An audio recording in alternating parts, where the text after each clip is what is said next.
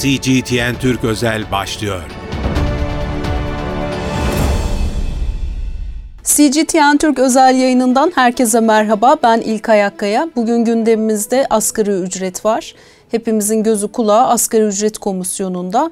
E, buradaki e, asgari ücretten ne çıkacak, e, neler bizi bekliyor bunları değerlendireceğiz. Konuğumu hemen tanıtmak istiyorum.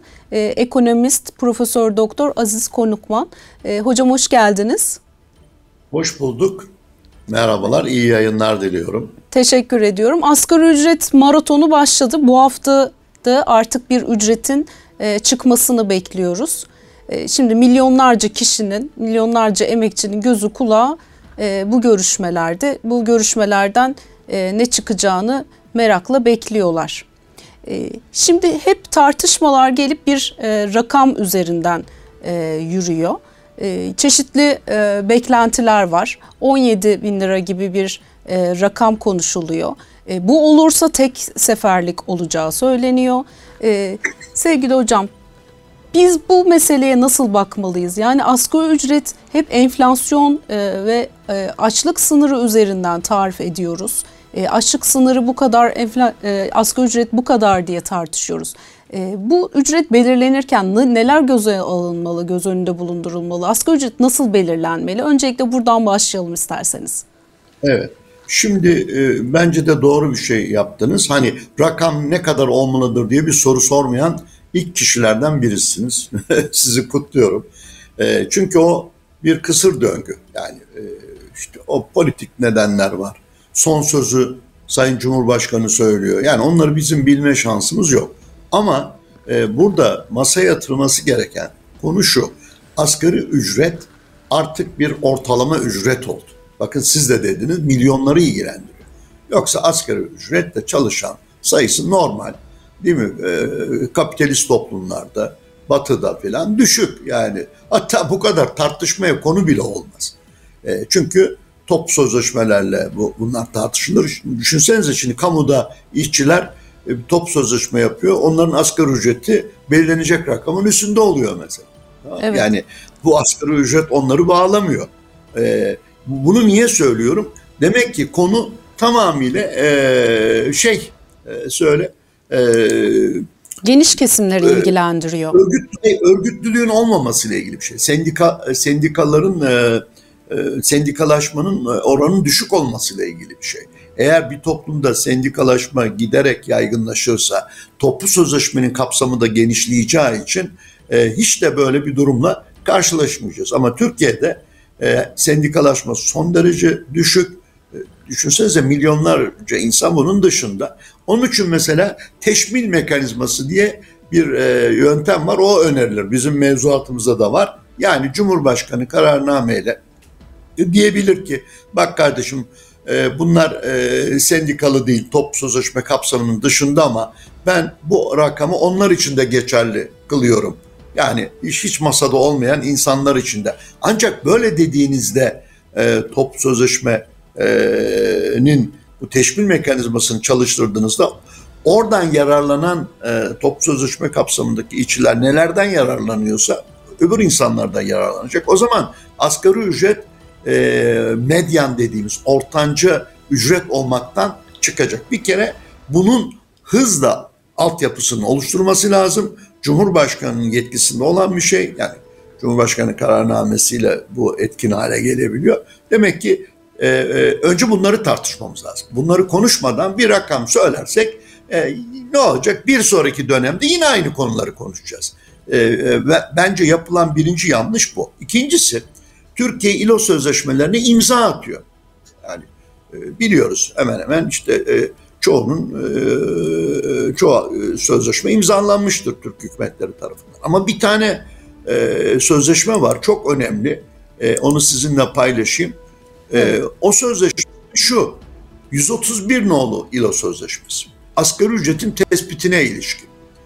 Orada ne var biliyor musunuz? Çağdaş ülkelerde yani kapitalist ülkeler hemen hemen hepsinde bu bu sözleşmeyi imzalayan ülkeler şunu kabul etmiş durumdalar asgari ücret aile düzeyinde belirlenir. Ama siz bunu imzalamamışsınız, onaylamamışsınız.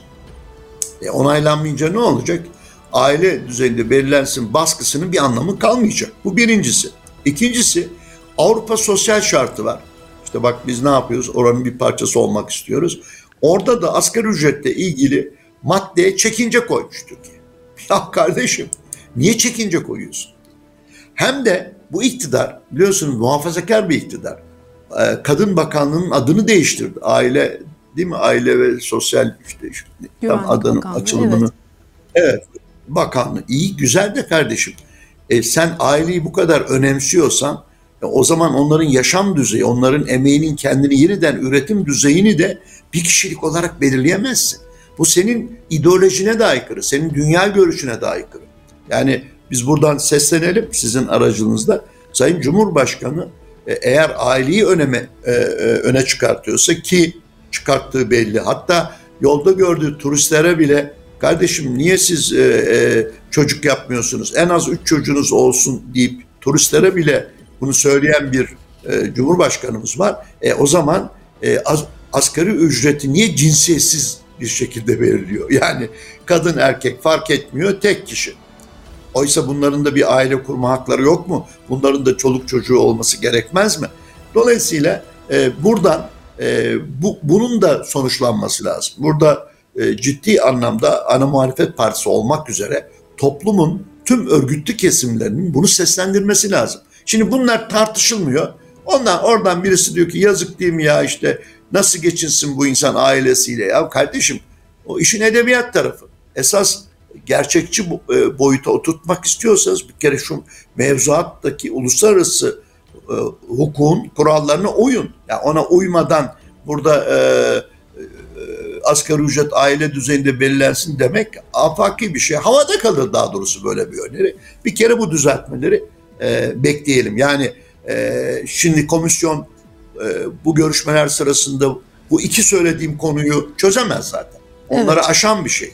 Söylediğim komisyonun boyutlarını aşan ama hepimizi yakından ilgilendiren, milyonları yakından ilgilendiren, meclisin ve ana muhalefet partisinin buna kayıtsız kalamayacağı bir sürecin ben e, işletilmesine e, dikkat çekiyorum. Dolayısıyla komisyonu aşan bir olay. Yani bugün, yarın Hemen bunlar olmaz tabii ki. O zaman ne yapılabilir? Ee, bir kere şundan vazgeçsinler. Yani e, komisyon bunu tamam şimdi belirlesin ama e, iktidar şunu bir, bir kez daha e, kamuoyuna sözünü versin. Desin ki enflasyon devam ettiği sürece ben yılda iki kez hatta belki daha fazla asgari ücret belirleyebilirim. Ben elimi kolumu bağlamak istemiyorum çünkü enflasyon düşmezse e, ne olacak yani? Yine göreceksiniz e, 6 ay sonra e, şimdi ne oluyor? Yani özür dilerim. Ocak'ta geçerli olacak. E, 6 ay sonra Haziran'a geldiği zaman herkes bağıracak. Çünkü yoksulluk sınırları açıklanacak, açlık sınırları açıklanacak. Onlar bu durduğu yerde durmuyor ki. Ya bugün belirleseniz bile değil mi? Aradan evet. bir e, her ay zaten bunlar açıklanıyor. Şimdi bu zaten bu yönde bu... açıklamalar da yapıldı tek seferlik e, tabii, olacağı tabii. yönünde. Tabii. E, yani o zaman bu tabloda işte, yeniden bunları konuşmak zorunda kalacak Türkiye. Tabii yani ben şunu söylüyorum. Komisyon iki kez demez belki diyemez ama en azından komisyon bir yıl içinde geçerli olacak olan bu ücreti belirler ama e, iktidar e, siyasi bir karar alır burada. Sayın Cumhurbaşkanı der ki ya öyle diyorduk ama e, kapıyı açık bırakıyoruz. Enflasyonun gidişatına bakacağız gerekirse iki hatta diskin önerisi biliyorsunuz e, dört kez dört şeklinde, yani, evet. üç çeyrekler itibariyle e, niye e, böyle bir şey söylüyorlar? Haklılar çünkü e, siz bir ücret belirlediğiniz andan kısa bir süre sonra bir bakmışsınız e, piyasalar o kadar e, fiyatların arttığı bir konjonktürden geçiyoruz ki bu, bu cebe koyduğunuzu hemen birileri alabilecek orada. Yani, a, a, hatta asgari ücreti yeni zamı aldıktan sonra mesela bir pazara gitse para kaybettiğini zannedecek. Allah Allah ya ben ne yaptım cüzdan neredeydi filan diye. Niye? Çünkü fiyatlar kontrol edilemeyen boyutlarda gidiyor. Bu bir, birinci boyut. İkinci boyutu Sayın e, Merkez Bankası Başkanı e, aslında şunu söyledi ve e, eğer e, samimilerse bu konuda e, bir e, içsel tutarlık arama hakkımız var bizim. Nedir o e, beklediğimiz içsel tutarlık? Sayın Merkez Bankası Başkanı diyor ki Hafize Hanım, e, merak etmeyin diyor. Enflasyon Haziran'dan sonra düşecek diyor. İşte Mayıs, evet. Haziran zirve yapacak. Ondan sonra diyor, tamam şöyle yapalım. Siz yine asgari ücreti Haziran geldiğinde görüşmeler başlasın. Temmuz'dan geçerli olmak üzere sizin o düştü dediğiniz enflasyona göre bir daha asgari ücret belirlersiniz. Bakın enflasyon düştü demek fiyatlar düştü demek değil. Çok karıştırılan bir şey. Yani e, Hafize Hanım şunu demiyor. Haziran'da zirve yapacak, fiyatlar zirve yapacak demiyor. Enflasyon zirve yapacak sonra düşecek. Şimdi enflasyon oranının düşmesi dezenflasyon demek. Bakın bu çok kritik bir şey. Dezenflasyon, enflasyon onda düş. Ama fiyatlar artmaya devam edecek. E benim maaş ne olacak? Ücret ne olacak? Bir yıl için belirlenmiş. Bakın satın alma gücü enflasyon oranı düşmesine rağmen düşecek. İşte burada ne yapmanız lazım? Bir kez daha ücreti belirlemeniz lazım. Bakın kendi tutarlılıkları arasında. Yani kendileri söylüyor bunu. Biz diyorlar Haziran'da zirve yapacak ondan sonra düşmeye başlayacak. İyi tamam kardeş o güne gelelim bir daha belirleyelim. Niye? Satın alma gücünden mağdur olacak çünkü. Yani e, alım gücü düşecek. Reel ücretler düşmeye başlayacak. Sayın Hafize Hanım'ın dediği gibi. Ha belki de yükselecek. O Hafize Hanım'ınki öngörü. Bu bir beklenti. E, onun bir garantisi yok. Biz geçen dönemde öyle değil mi? Yıl sonu enflasyonu başka bir şey bekliyorduk. Bakın 65 oldu.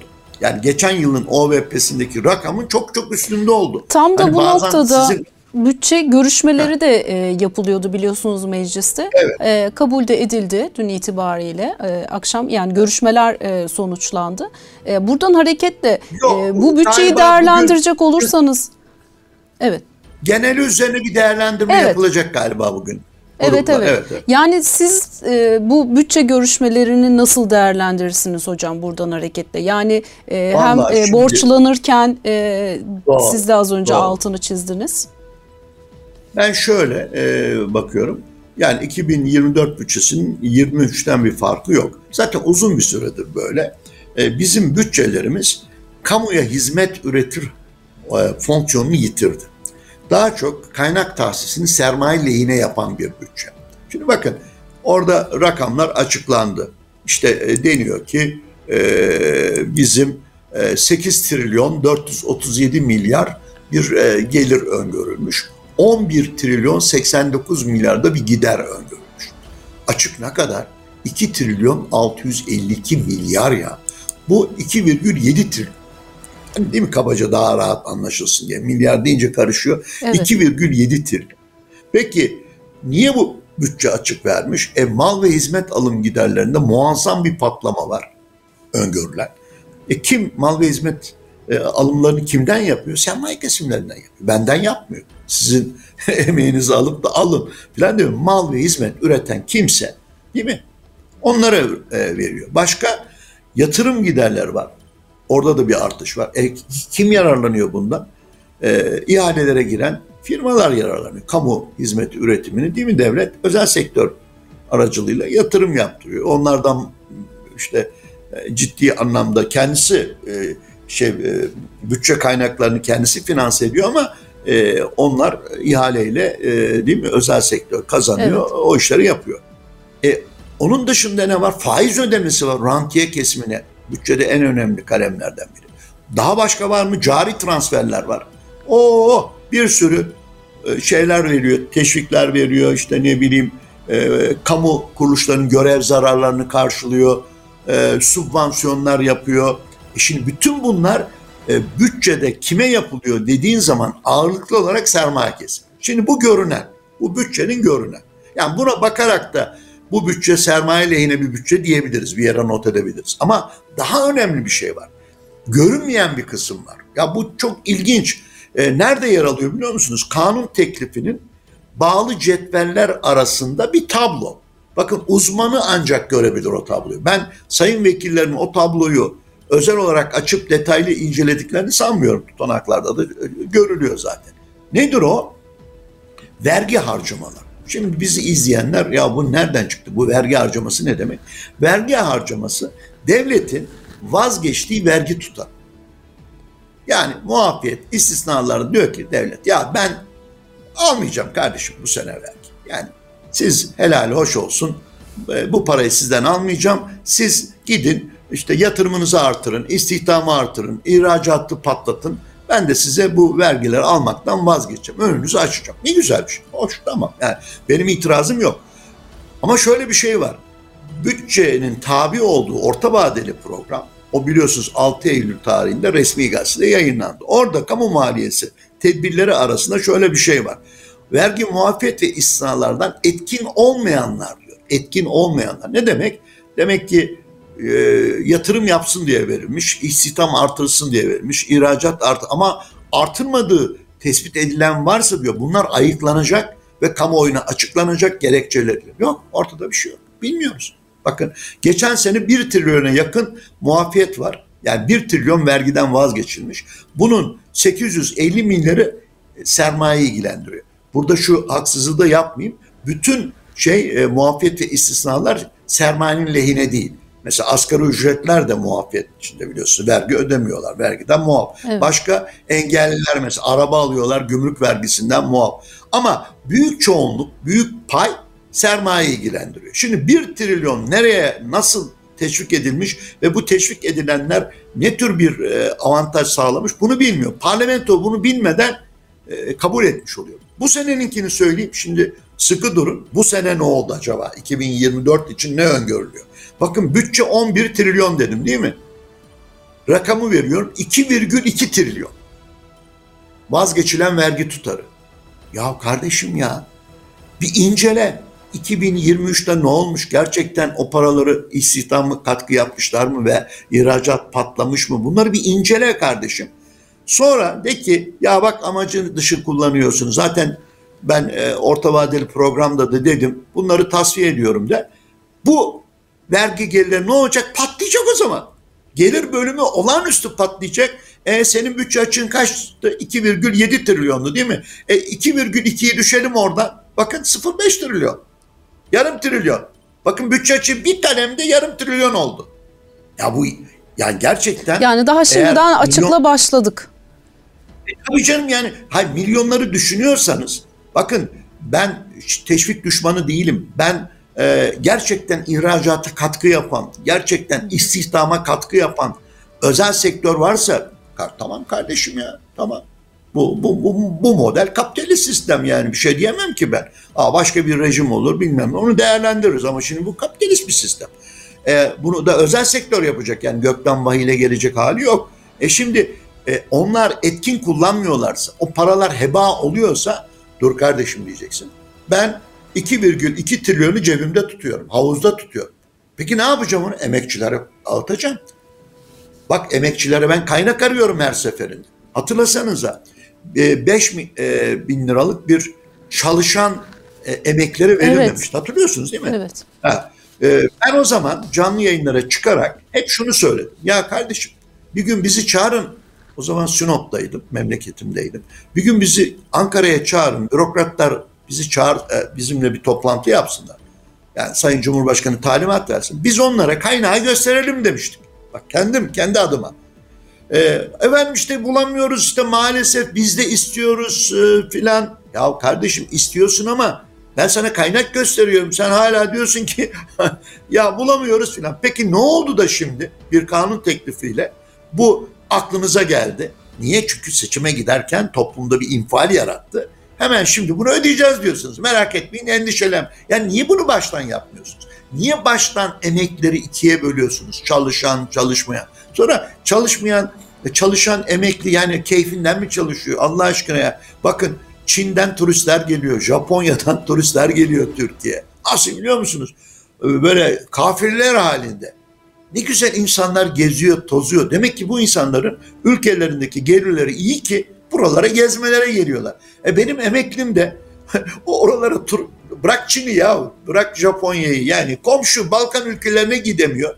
Ne gitmesi ya zor geçiniyor yani e, acaba şuradan beş kuruş daha gelirse bir şey yapabilir miyim diye. Üstelik bir kısmı da çiftçi, köylü. Biliyorsunuz kayıtlı sistemde yani siz eğer bir bahçeniz varsa kaydettiriyorsunuz. E adam orada yani emekli ya böyle ya bir şurada bir domates ekeyim diyor. Aa bak sen para kazanıyorsun. Sen çalışan emeklisin ben sana 5 bin lirayı vermem diyor. Şimdi böyle bir kepazelik olmaz. Nihayet düzeliyor ama.